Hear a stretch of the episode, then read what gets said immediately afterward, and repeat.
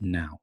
So that means that if you ask any questions or anything like that, then it will uh, it will be recorded. Your name will be recorded forever. so can you write down a couple of sen- sentences or a couple of words? Sorry, not sentences. The primary cause of anxiety in your life. Go go go go.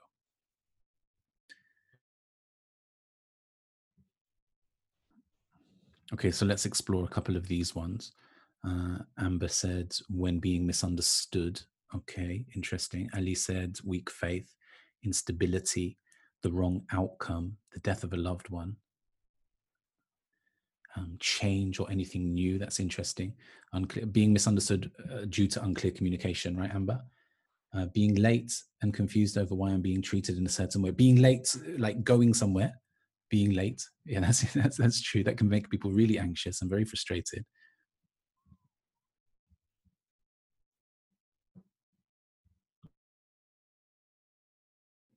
Excuse me, coughing all over the place. Uncertainty about what's happening in the world and why and what it will mean for loved ones. That is very challenging indeed. Unrootedness, Sumaya, that's very interesting. Not knowing enough, inaccurate perception, heedlessness, insecurity, not knowing the outcome uh, if something in the outer front looks negative or bad. So if something looks like it's it's not going the way that you want it to, my mind is the cause. That's right. I'm in a disquiet with current issues, having no purpose. Wow. Okay. So what? Uh, and trauma as well, Huda. Thank you for sharing that. Um, so I asked that big question. I got some big answers, didn't I? Goodness me. Um, let's start to explore these then in a little bit more detail. So first of all, um, this is a verse from the Holy Quran. More and more people are joining. I'll keep adding them in. So if you can have a read through this verse of the Holy Quran very quickly. And you will notice that uh, this was the one of the verses that uh, Sheikh Mohammed recited today uh, at the beginning of the session because uh, we chose this one. The verse says, in the translation, of course, of the English verse, which is Surah number 70, ayah 19 to 22. You can look that up if you like, if you want to read it from your own copy. Truly, mankind was created anxious Okay. When evil befalls him, he is fretful. Okay. When good befalls him, he is begrudging. Now, the commentary upon that says that when something good comes to that person, usually in the form of wealth or money or some kind of boon, some kind of um, increase in, in, in, wealth, then he is begrud- he begrudgingly gives it away. He tries to hold on to it and keep it to himself. Save for those who perform the prayer and who are constant in their prayers, and in whose wealth is an acknowledged due for the beggar and the deprived. So one who perceives or understands that their that their wealth is not only for them, but there is something in that wealth which they they are required to give away. Um, often interpreted as the zakah, but then also moving into sadaqah and charity and, and generosity with one's wealth. But the most important sentence for our purposes in that verse is the first one truly, man was created anxious. Therefore, the experience of anxiety as regards the future, as regards what is going to happen. And a number of you mentioned that there, okay? Because usually anxiety is forward looking, okay? If you look towards the past, you have a sense of resentment or a sense of guilt about the past. But usually anxiety is directed towards the future. I'm not sure what's going to happen. I'm not sure how this is going to turn out. I'm not sure if the outcome, I think Sufyan said that, I'm not sure if the outcome is going to be the way that I want it to be. And in reality, um, the nature of our existence um, creates anxiety right? It's it's it's, it's anxious it's it's anxiety inducing to be alive as a human being depending upon what we see in the world around us. So everything is going to be dictated by the way that we perceive our experiences the way that we perceive the world around us how we understand the events that are unfolding before us. Excuse me i do apologize. It's one of the consequences of talking too much i think. Now when you consider the universe as this enormous almighty massive um, gargantuan entity that you walk out into every day as this futile little pathetic little person with you know two arms and two legs and two eyes and we can be knocked down by a car we can be we can be hit by viruses Allah may Allah protect us. We can be um, so many things could go wrong in your life. This is a positive start isn't it? So many things can go wrong in our life day to day that anxiety is completely natural right it's com- it's absolutely possible that things could happen that would render us you know uh, obliterated And so, therefore, we then go out into the world, this small and tiny little person attempting to get as much as possible from the universe. And therefore, as a result, it's really scary because what can we do? What kind of influence do we have over our environment? What kind of things can we acquire and achieve? Because every time we try to do something, we mess it up, we make mistakes, we're not able to secure things for ourselves. Things don't turn out the way that we want them to. At every step, there seems to be people blocking us and obstructing us and not understanding what we're trying to say or not understanding what we're trying to do. So, in fact, anxiety is quite natural, isn't it? Depending upon the way that we, we perceive the universe. Because if we see the universe through that prism and through that perspective, which is that my responsibility is to get some things from the world around me. I want the universe to look like X. And as a result, if the universe is not looking like it's going to look like X, then of course the response to that is going to be some sense of anxiety, some sense of inner pain, some sense of fear, some sense of concern, which renders me um, there's a deeply uncomfortable experience and can develop to such an extent that it renders me incapable of functioning appropriately in the universe. Now, I want to share something else that I that I came across. I want to just have a quick read of that while I cough again. So this is is written by uh, Marmaduke Pictal. Pictal, Pictal, Pickthall. Tell me how to pronounce it. I'm not sure. Okay, he was obviously one of the very famous translators of the Holy Quran. Okay, and I'll read it to you. It says, when I, re- when I read the Arabian Nights, I see the daily life of Damascus, Jerusalem, Aleppo, Cairo, and the other cities as I found them in the early 90s of the last century, which was the, the 19th century. So 1890, he visited those cities towards the end of the Ottoman Empire. What struck me, even in their decay and poverty, was the joyousness of that life compared to anything I had experienced in Europe.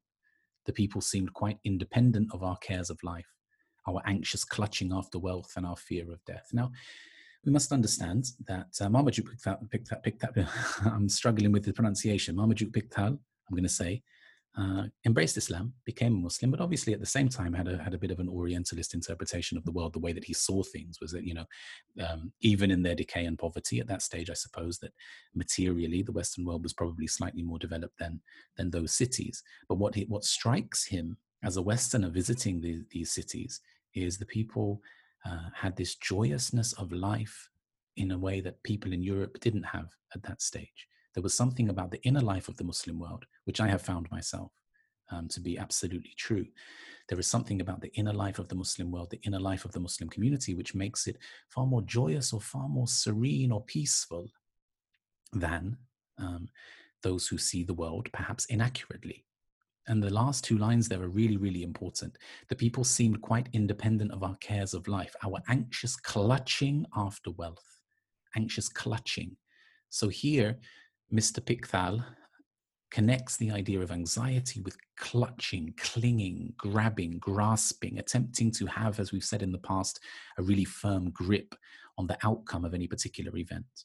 Okay, which is that I need things to be like this. And if they are not like this, then it's going to cause me all sorts of problems. And because I have that firm grip on, in this case, wealth, Mr. Pickthall talks about wealth, but it could also be anything else, any particular outcome. I have a firm grip on it.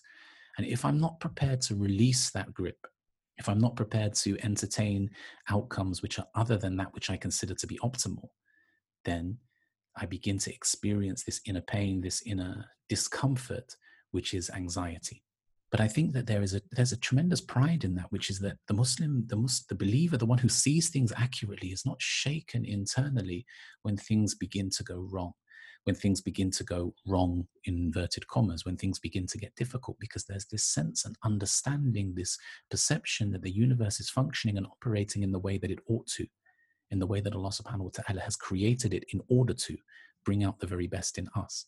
We're going to discuss that in a little bit. Now, have a look at this next slide, please.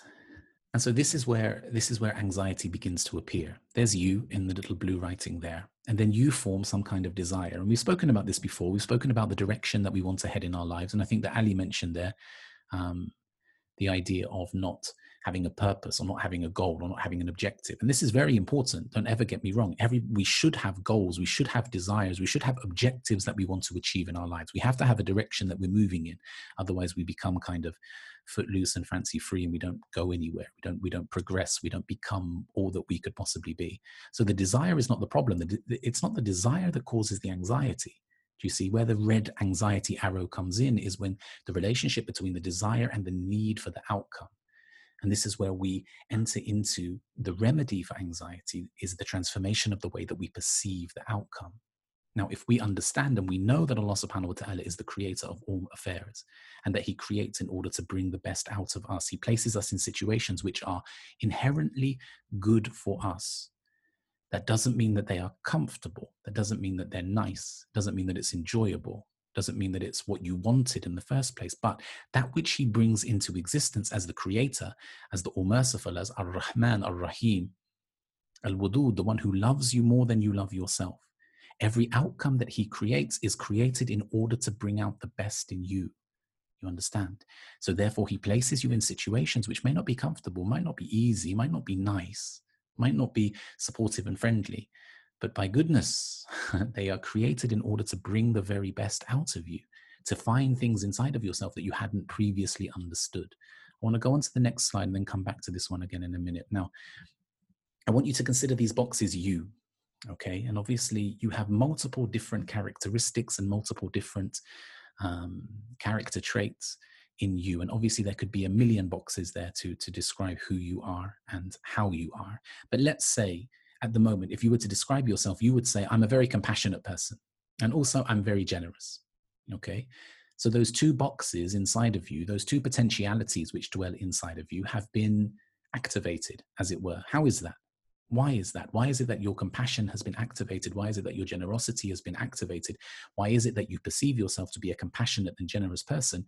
Because you've been placed in situations in which your compassion has, has come through, right? That you have developed compassion because of the circumstances you've been in. Maybe you've been through some kind of hardship and then you see somebody else going through the same hardship. And therefore, as a result, you can have that co-passios, that kind of suffering together you can understand what they're going through, and therefore you have strengthened the inner muscle of compassion. And similarly, generosity. Maybe you have been given a sufficient amount. You know, maybe you've um, benefited from some level of wealth excuse me, you have been given some kind of uh, gift, some kind of blessing that you can share with other people. Maybe you're not tight-fisted. Maybe it's come about because you've been you've seen the difficulties that other people have been through, and therefore you realize that you want to give of what you have in order to share with others. So two of these boxes inside of you have been illuminated, right? They've the, the potentiality has come true, as it were. Okay, or has come to life, let's say. But then also inside of you are these other capacities, but you just don't know them Okay, inside of you, you're actually very strong. You actually have the capacity to be extremely strong. And maybe if I ask some of you, you would say, No, I'm not, I'm not a very strong person. Or at the bottom there, I'm not a very patient person. Okay, but you are. The thing is that inside of you, you have the capacity to be whole. You just don't know that yet, or you haven't been placed in a situation where it requires you to be extremely strong. You understand what I'm saying? So therefore, Allah subhanahu wa ta'ala in the future creates so that you can get a full green set, like uh, like if you're playing Connect 4.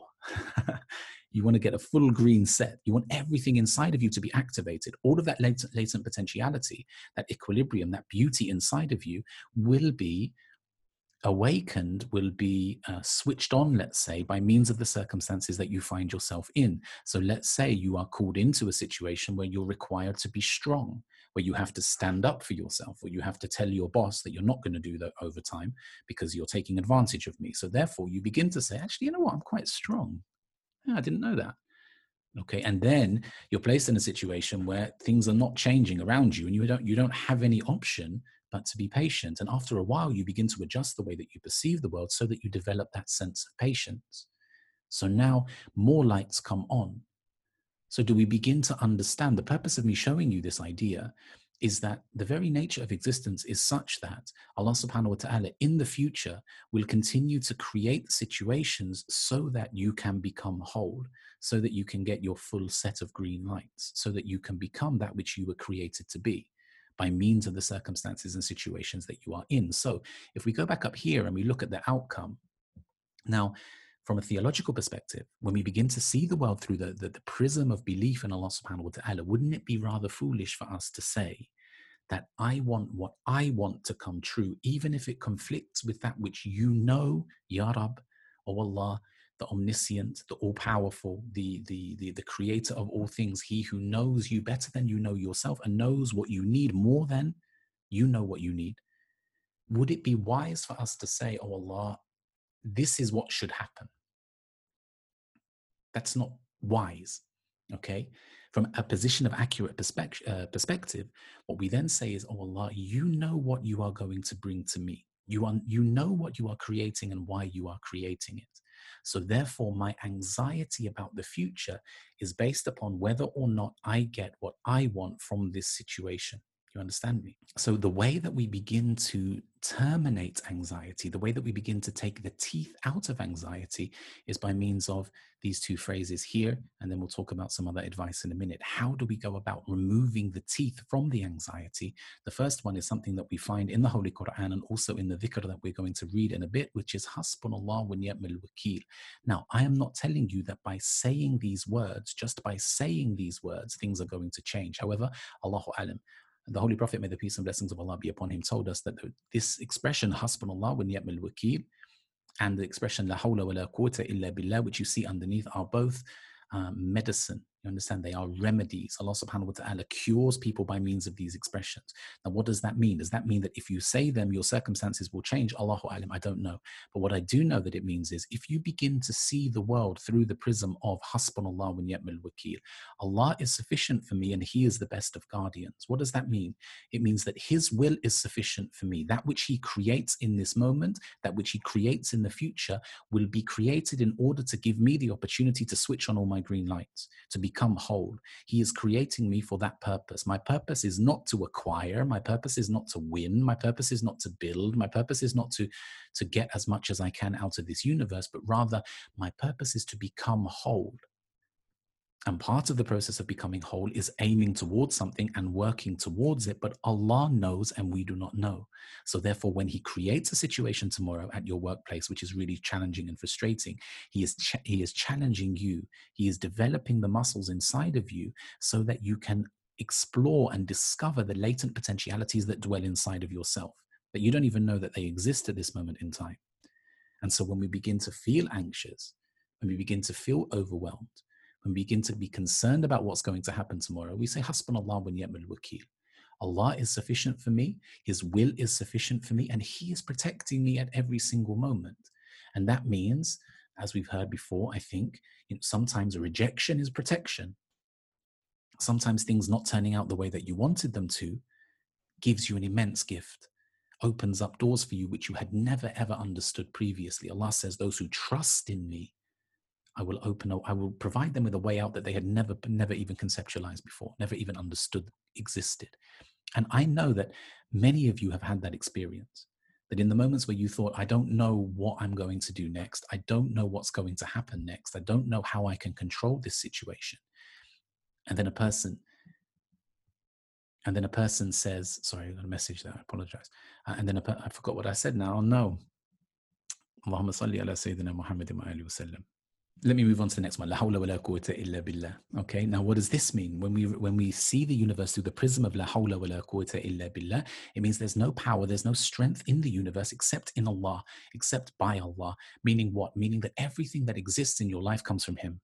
In the universe around you, there is no creative force whatsoever other than Him, the Creator, subhanahu wa ta'ala.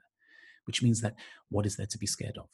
That means that you are going out into the divine embrace that in the universe around you, he is the director, he is the creator, he is the um, the in what's the what's the one that does the the orchestra, the conductor. Okay, he is conducting events around you step by step, moment by moment, second by second. So therefore, la hawla wa la quwwata illa billah. There is no power, there is nothing in the entire universe that can touch me or affect me other than him, subhanahu wa ta'ala. Okay, so now how do we understand anxiety in that case? How do we understand anxiety? Anxiety is a product of inaccurate perception. It means that we're perceiving the situation inaccurately, but we should not be surprised by that because we all experience inaccurate perception. We all see the universe inaccurately. The only people who see the universe truly accurately as it really is are the prophets and the awliya of Allah. And what does Allah say about the awliya in the Holy Quran? The friends of Allah, those who are saintly, those who are whole, those who are holy, they have no fear nor do they grieve. They're not afraid of anything. They have no anxiety. They're free of anxiety. They're liberated of anxiety. Okay, because what, what they see in the future is only the divine will. Now, are we going to reach that stage? No. Does it mean that you are weak if you experience anxiety? Absolutely not. It means the opposite. It means that you're human. It means that you exist like we all do. We face this anxiety every day, and Allah subhanahu wa ta'ala has vindicated that in the Quran by saying mankind was created anxious. But what are we going to do about that? Okay, we're going to begin to transform the way that we perceive the situation, the way that we perceive experience, so that we witness Him above all uh, above all else, and we realize that everything that happens in our life, sorry, nothing that happens in our life is arbitrary. Nothing happens by accident. Nothing happened by chance. Nothing has gone wrong. Okay, nothing is is disordered or, or, or, or random. Instead, every moment is created so that you can switch all of your lights on so that you can find the excellence inside of yourself, so that you can find the, the latent potentiality that dwells inside of you. Okay. And two of the ways that we can do that when you begin to feel anxious, as Allah says in the Quran, in the verse that we spoke about at the very beginning, it states, that you turn to prayer. The prayer, the ritual prayer is very, very important. And these two uh, statements of dhikr, these two, two statements of remembrance, hasbunallah wa ni'mal wakil and la hawla wa la quwwata illa billah, these are two very, very powerful tools for you to be able to um, overcome fear and anxiety about the future. But you must also, oh, there's a couple of other things I wanted to share here. These are very practical. Okay, first of all, you need to maintain your spiritual practices, which means the salah, first of all, Okay, and then after that, the daily litany. And then after that, the muraqabah, the meditative practice, if you've incorporated that into your practice. And finally, the, the bottom one, work out. Okay, you need to, one of the best remedies for anxiety is most likely when you're overcome, when you feel really anxious, the last thing that you're going to want to do is either eat or um, work out. Sometimes, if you're feeling sick, if you're feeling an experience of sickness inside of yourself, you don't want to do those things. And now that's where some level of discipline has to come into it. If you can work out, even though you don't feel like it, let me know if you agree with that, ladies and gents. Sometimes you don't feel good inside, but you go and work out, your body starts, your mind is silenced because you're starting to feel tired. The thoughts that are causing you that anxiety begin to dissipate, and you just feel better okay you start to feel better. And it is a remedy something that that takes once again the teeth out of the anxiety so that your spiritual practice can can be can empower you to be able to overcome those negative thoughts and that, that that way of looking at the universe which frightens and concerns you. Okay? And another one which is purely scientific which is eat a eat a hearty breakfast um, many people who suffer from anxiety suffer from it first thing in the morning in particular okay well after when you after, when you wake up. And in periods of my life when i've been feeling very anxiety anxiety when i've been feeling very anxious first thing in the morning can be very challenging right? So what do you need to do in that case? You need to make sure you eat even if you don't feel like eating. You have to put some food into your body. Why? Because it brings up your blood sugar level and begins to to to help your body to overcome some of these negative reactions. But the most important thing that we can do in order to begin to overcome um, anxiety is to recognize the following things. And this is the summation, this is the summary at the end of the reflection. One, it is perfectly natural and normal to feel anxious. Okay. It can be very, very difficult when that anxiety becomes something which is, you know, uh, chronic and constant. And that's that's when you need to seek out help and support um, personalized help and support, whether, whether from a counselor, a therapist, or a medical professional, when it begins to become, when it re- begins to really destroy your life. Okay, that's very important. And there's nothing to be ashamed of about being anxious. It doesn't mean that you're not a good person. It doesn't mean that you're not religious. It doesn't mean any of those things. What it means is that you're struggling with the way that you're perceiving the situation, and we need help. All of us do. The second thing that we need to realize is that in order for us to change the, the power of the anxiety, we're going to transform the way that we perceive the world around us, which is to realize that Allah subhanahu wa ta'ala creates situations so that we can grow and so that he will be he will create circumstances that will switch on the lights inside of us to identify or to awaken the latent potential that is inside of us. And that his concern for us is so complete and so perfect that he is always our protector. He is always our support. He is always helping us. Even if he places us in situations which are uncomfortable he will always support us and aid us to become everything that we can be by means of those challenging times by means of those challenging situations. Therefore when we look at it from that perspective we don't we we loosen our grip on our own desires our own outcomes. It has to be like this and realize that it should be the way that he wants it to be. And therefore when we place tawakkul when we have tawakkul when we trust in Allah subhanahu wa ta'ala we trust in him and say that whatever he brings out of this situation will be in my interests and the interests of the entire universe. That's when we begin to weaken the power that this anxiety has over us. And we can do that by means of the dhikr, La hawla wa la quwwata illa billah, and hasbunallahu wa ni'mal wakil. I hope that's beneficial. إن الله وملائكته يصلون على النبي يا أيها الذين آمنوا صلوا عليه وسلموا تسليما اللهم صل وسلم وبارك على سيدنا محمد عبدك ورسولك النبي الأمي وعلى آله وصحبه وسلم أجمعين سبحان ربك رب العزة عما يصفون والسلام على المرسلين والحمد لله رب العالمين Okay, so give me a moment and then we will start our recitation inshallah.